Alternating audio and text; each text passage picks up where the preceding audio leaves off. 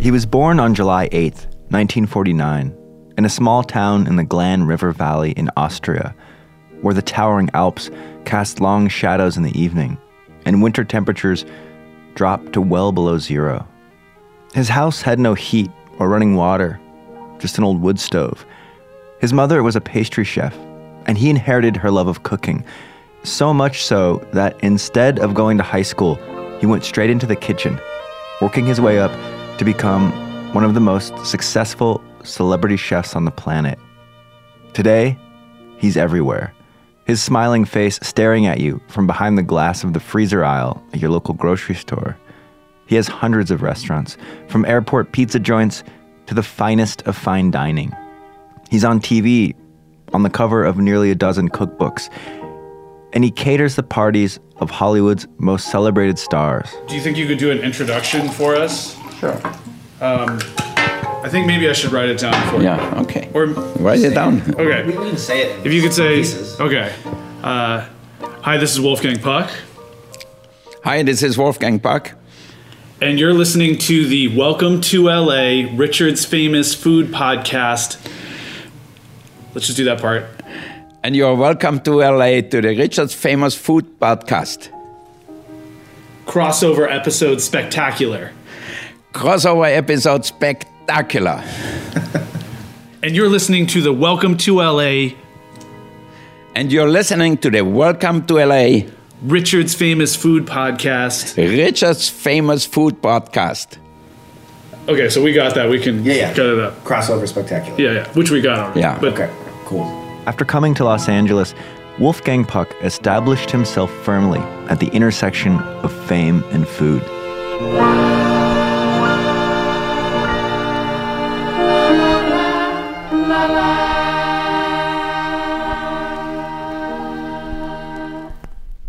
From KCRW, this is Welcome to LA. And on this episode, we're going to explore the connection between fame and food on a car trip around Los Angeles. Oh, hey, everybody. For breakfast, lunch, and dinner. Oh, is this where I'm sitting? Okay. And I brought along a friend who's going to show us around, Richard Parks III. Oh, hey, everybody. It's Richard's Famous Food Podcast. Brought my barbershop quartet with me. Jumping to the ground.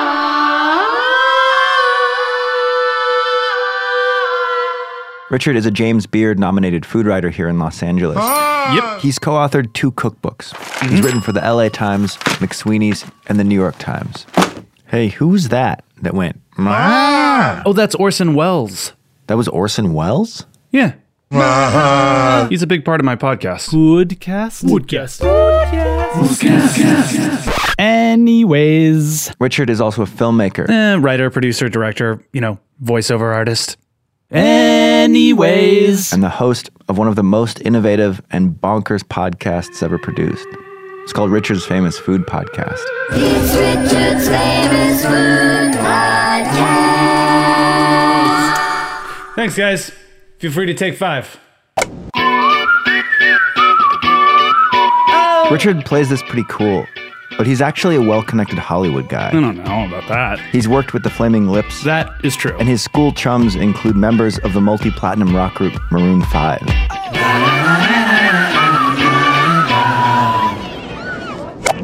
Richard Parks III is the golden ladder to where I want to get. But really, David, my Hollywood status precludes me from bragging about my Hollywood status. I'm just a podcaster with a pickle with a mustache for his logo. I'm a piclet. Piclet?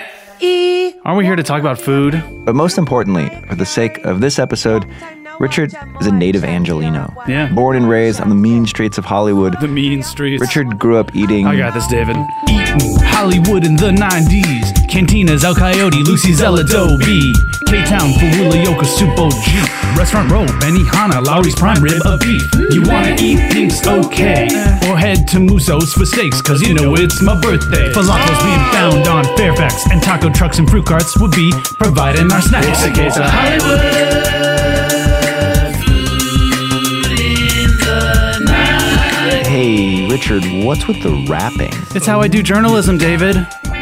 So I invited Richard onto the show because I wanted to talk to him about the impact that Hollywood and fame in general has on life in Los Angeles, specifically our food. But now you're rolling in my food with all the picles and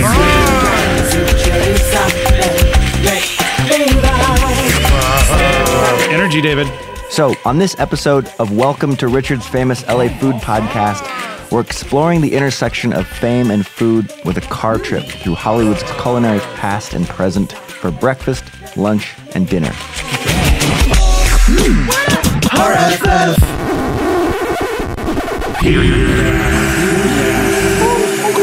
Yes, Jimmy? What's happening? It sounds like your podcast.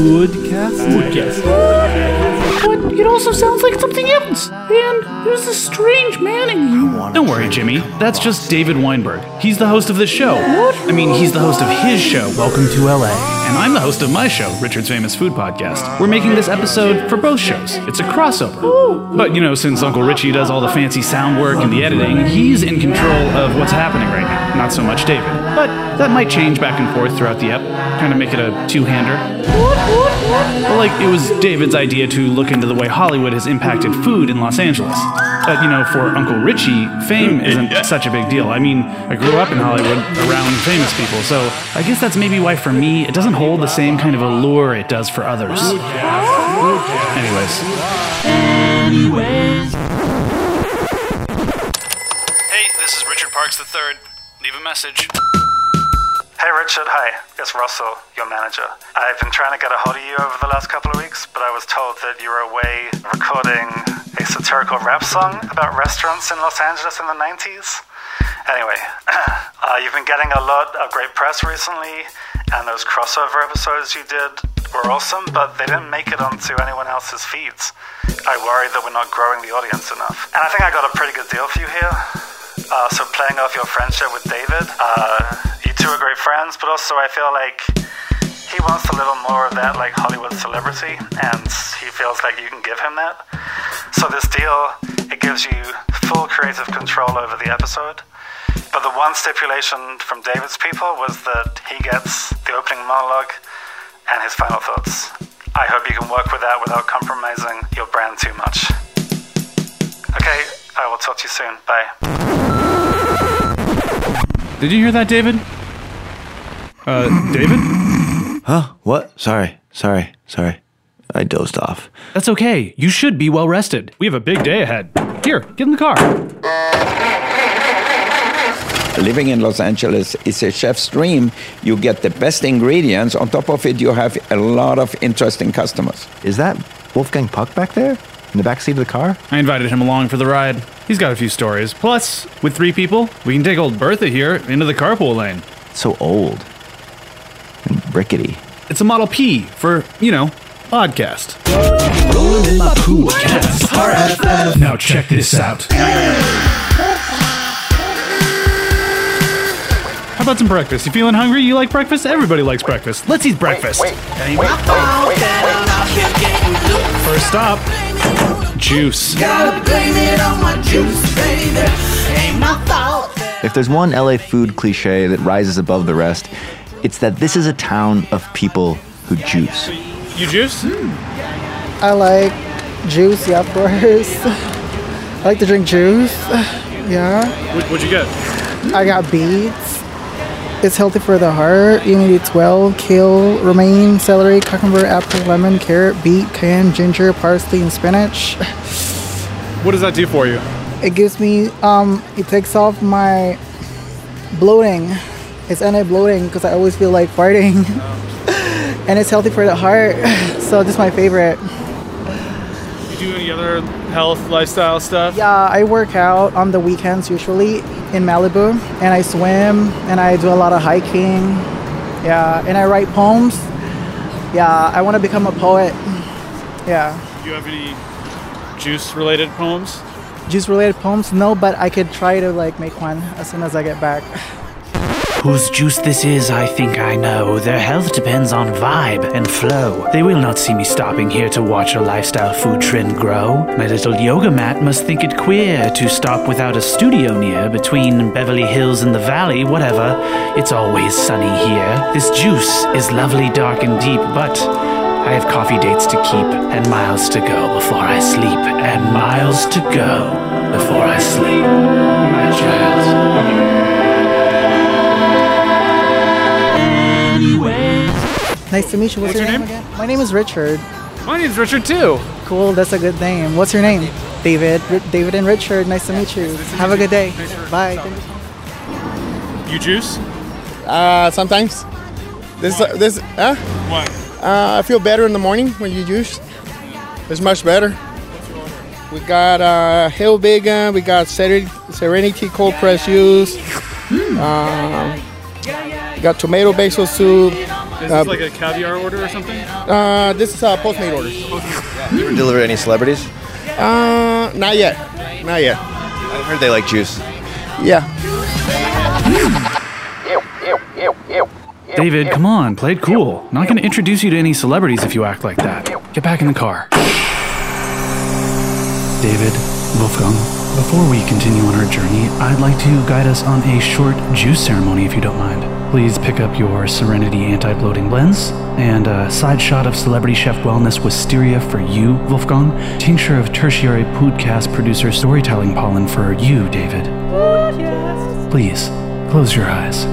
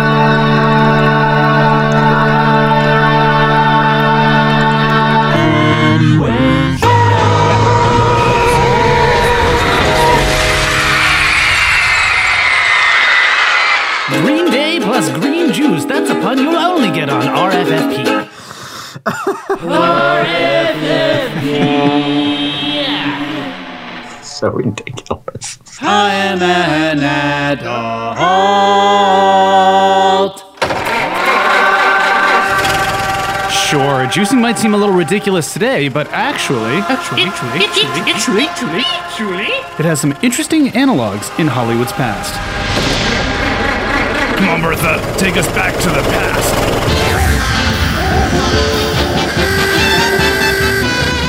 The first raw food restaurant was opened in Laurel Canyon in the teens, and by the time LA became the mecca of movie making, health food regimens such as the so-called celebrity diet had caught on big time. Greta Garbo, Marlene Dietrich, and Adele Astaire were all fans. Gloria Swanson, who so famously portrayed a character stuck in the past, Norma Desmond in Billy Wilder's Sunset Boulevard, was in fact a forward-thinking, health-obsessed foodist.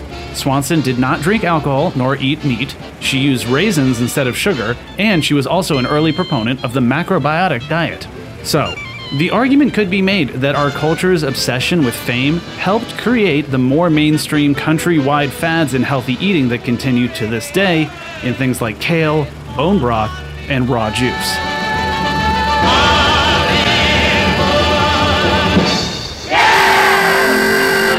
Sunset Boulevard, such a good movie. Billy Wilder. Did you ever know him, Wolfie? Billy Wilder, I made him Wiener Schnitzel. That's cool, man, but we gotta move on. It's time to head back to the future for a power lunch, Mr.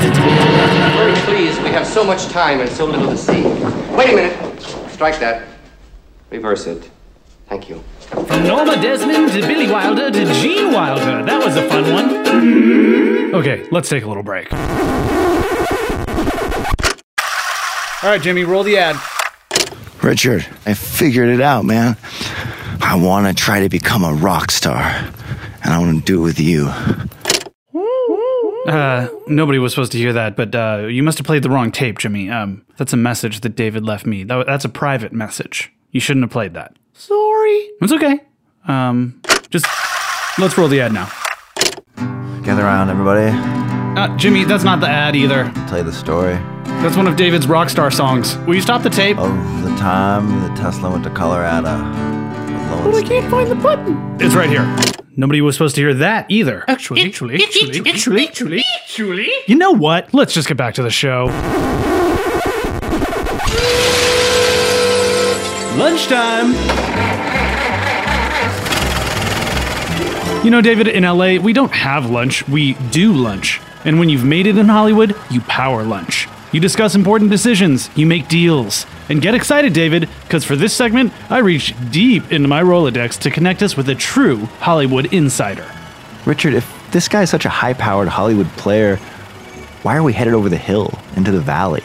I mean, this might as well be Indianapolis. Indianapolis, that sounds so exciting. Flat countryside with one or two tall buildings and nothing going on Sunday. Wolfgang, David, I will not permit any making fun of the valley on this podcast. Now behave. Okay, here we are. Check. All right. Rolling? Yeah, slow, sir. How are you? Good. How are you? Good to see you. Welcome to Sherman Oaks. Hey, David. Hey, David. Jordan. Nice to meet you. Okay, my name is Jordan Zachary Oaken. Jordan's kind of the guy behind the guy. He started out working at one of LA's famed talent agencies as an assistant, but before long... people hated me. The agents I worked for were not happy with my placement on their desks. One of them asked if another agency sent me there to ruin his business, and I quickly became what was universally known around Los Angeles as the worst assistant in the history of Hollywood.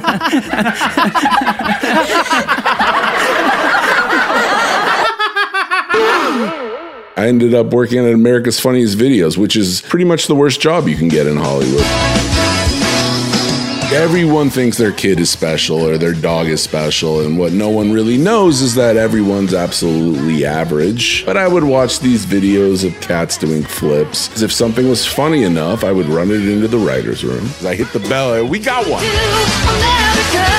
America, this is you. Anyways. You keep saying that like it's a catchphrase or something. Here are Jordan Oaken's 5 rules of power lunching. 3, 2, 1, kill it, son. Number 1, never arrive first. You want people waiting on you. You want the anticipation to build. 2, salad is for the weak. A steak at lunch, you show your dominance right there. 3, carbs are for the brave. Break into that bread basket, let them know who's boss right away. You don't care about carbs, you don't care about anything. Number 4, agents pay, always. And number 5, only celebrities can wear sunglasses indoors. No one else can do it.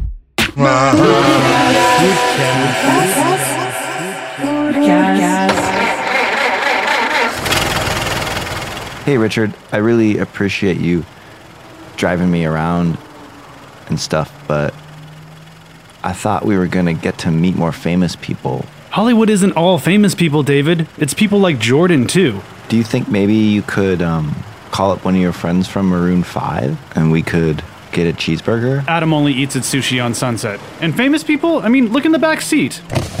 Wolfgang Puck, can you tell us anything else about the state of the power lunch today? I think the power lunch was bigger in the old time. These days, I know we run commissaries in movie studios. All the executives go and eat in their own restaurant, basically. People used to come from the film studio and the lawyers from Century City, and they got together in Hollywood here. These days, it takes half an hour to park, to get the car. It's too much time wasted. Kind of awkward. I have to keep cutting off Wolfgang Puck like this, but we really have to keep going. We have so much to do today. But you're right. Wolfie has a point. Trends come and trends go all the time in Hollywood. And if you look to the past, you'll see it has always been thus. Hey, keep it down back there while I do this history section.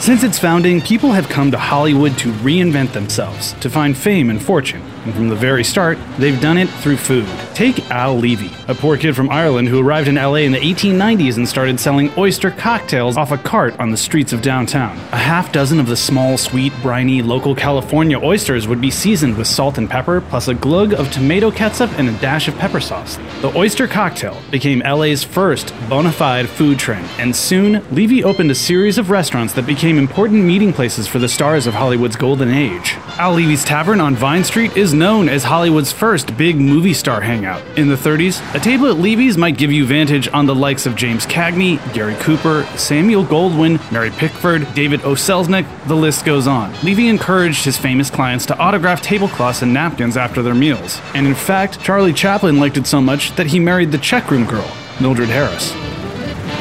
Arriving at 1627 North Vine Street in Hollywood. Oh, can we go in and check it out? Afraid not, David. As with so many of LA's beloved institutions and landmarks, Levy's has been reduced to little more than a memory. In its place now stands a stunning example of LA's truest enduring institution, the parking garage. Of the big three Hollywood restaurants of the golden age, Levy's, Sardi's, and Musso's, only Musso's still stands. The iconic steakhouse is the oldest restaurant in Hollywood, and this year it celebrates its 100th anniversary. Can we go in there? I think I can wrangle an invite. But first, here's what else you need to know today. You need to know today.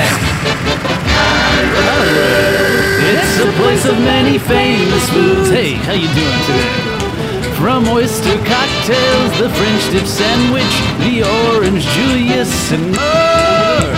The Hot Fudge Sundae, cheeseburgers on Monday. Even the Cobb Salad was invented in this town.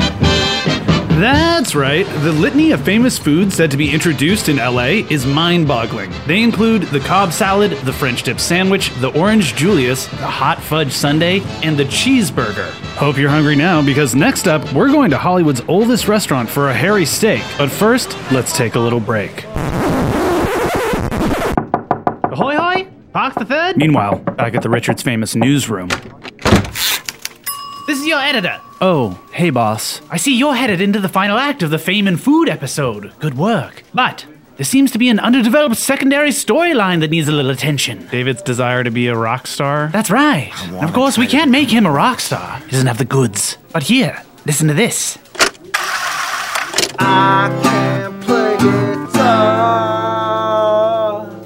Of course, he's no Adam Levine, but... maybe we could take it in like a Weezer direction, you know, dress it up with some backing vocals, etc., etc. Could I work with RFFP theme song composer Bobby Halverson on it? That's just fine. We'll reassign him from the story about the cat in the tree who ate a baby born with a full beard. The cat in the... Cat in the tree who ate a baby born with a full beard. Cat in the tree who ate a baby who was born with a full beard. Yeah, yeah, yeah.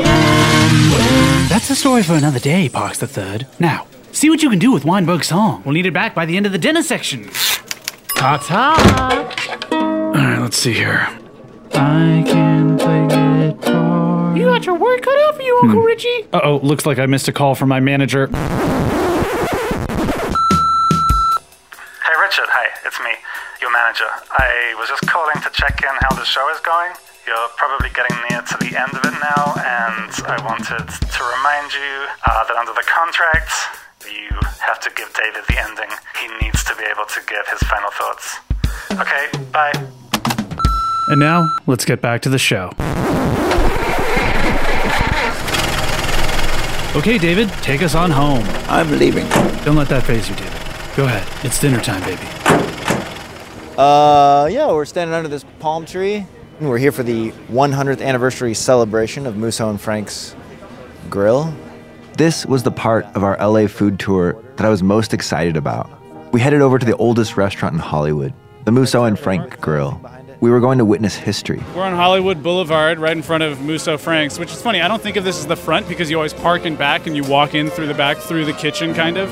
But we're out on Hollywood Boulevard. This was the day that the restaurant was getting its very own star on the Walk of Fame, and a slew of celebrities would be on hand to celebrate. El Machete himself, Danny Trejo, Mark Summers, the original host of Double Dare, and one of my favorite actors of all time, Joe Mantegna. I feel like I've grown up with him, from being a kid and hearing him do the voice of Fat Tony on The Simpsons.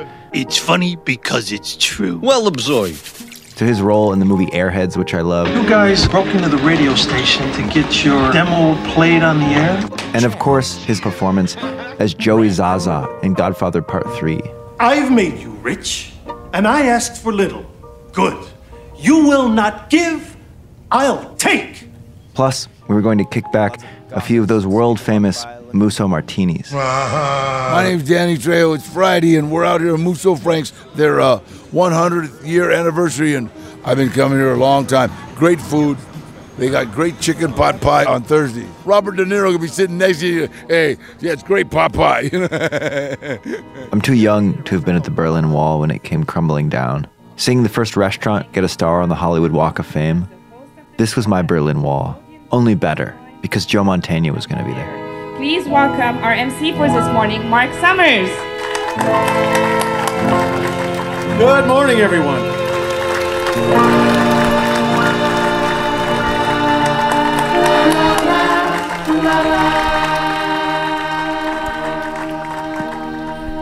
All right, Joe Mantegna was supposed to be here, had a last-minute change in plans. What? That was the whole point we were going here for. Joe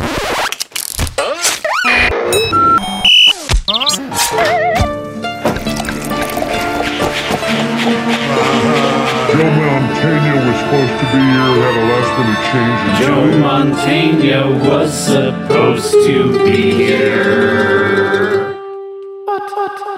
he had a last-minute change in plans. In nomine pod God et Gimi et Spiritus Picle.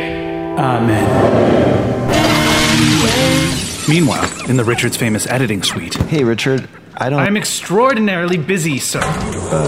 This episode was supposed to be about the intersection of fame and food. You haven't pulled your weight in this piece. I did all the work, all the fancy sound editing. I created the story, and you have not even given me a proper lessons learned. That's why I'm not making you a rock star. I thought... Unless you come up with something in the next 2 minutes. Something you learn from someone you meet at Musso's. You told me... Call today. I mean... I said call today! We asked you guys about Musso and Frank's? What? Do you know about Musso and Frank's? Oh, yeah, very well. What do you think about this being the 100th anniversary of the restaurant? It's amazing. It's just unbelievable. And the parking lot behind it, I read, is in the Guinness Book as the oldest continually operated parking lot. 111 years since 1908. But part of it's gone because of the construction. Yeah, that just popped up in like the last year. And it's a landmark, oldest continually operated parking lot. Does it upset you that this parking lot has been subdivided for development? Yeah, too much of it. We'll lose all our things that are special. This parking lot, what does it mean to Hollywood and to L.A.? Very important. More significant than that sign that's been redone and the 4 last letters removed all those years ago and everything, much more. A lot more. Have you ever parked in there? No. No. Do you ever eat at Musso and Frank's? Probably when I was a baby. That was the last time you ate there? Yeah. As a baby? Pretty sure, yeah. What brings you up here today? You running errands? Well, the history and everything, and yeah, I had to come. You came here for this? Yeah, absolutely. Wow. Yeah. Even though you'd only been here once as a baby, it meant that much to you. Yeah. Could you just introduce yourself? Corbin Russell. Yeah. Hey, Richard. I just want to say thanks for taking me on this journey. And I know we didn't get to meet Joe Mantegna like I was hoping, even though you refused to call your friends in Maroon 5. After meeting Corbin Russell, I realized that none of that stuff even matters. What really matters is our friendship and the Musso parking lot. I mean, what was I expecting was going to happen if I met Joe Mantegna? That maybe if I passed him my demo tape, he would put it in the hands of some record executive? I'm not a musician. I'm not a celebrity. I'm your friend. And there's nothing else I'd rather be. No. I'm wondering if they're thinking about this parking lot at all. Seems like the restaurant's getting all the attention. Yeah. Oh, David, I'm so happy. I knew you'd get it. It's a metaphor. Celebrities are the restaurant. You know, the myth. Real people? That's the Musso's parking lot. That's Corbin Russell. And that's you and me, David. Every P-Clay is special. Hurry, David, Wolfgang, now back into the Model P. We have one last stop to make. Did you know that P stands for podcast? And in podcast, anything is possible. We're going to take a trip to the moon. And I have just the soundtrack. Me and the P-Clay Oompas have been hard at work at this one, David, but it was worth it. Wolfie, tell him what Joe Mantegna said when you played it for him. He loved it. He said, oh my God, this is better than anything in Canada. Shh, it's about to start. I can't play guitar. Can't wait to hear this. It's not a demo anymore, rock star. But I can't play guitar. Yeah, I can't play guitar. I can't play guitar. But I can't sing your songs.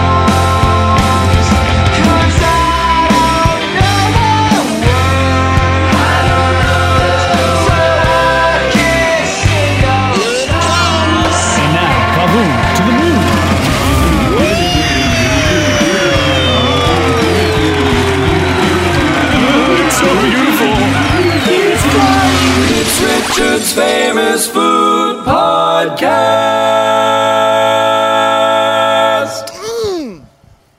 Oh! Oh, the tape is so good.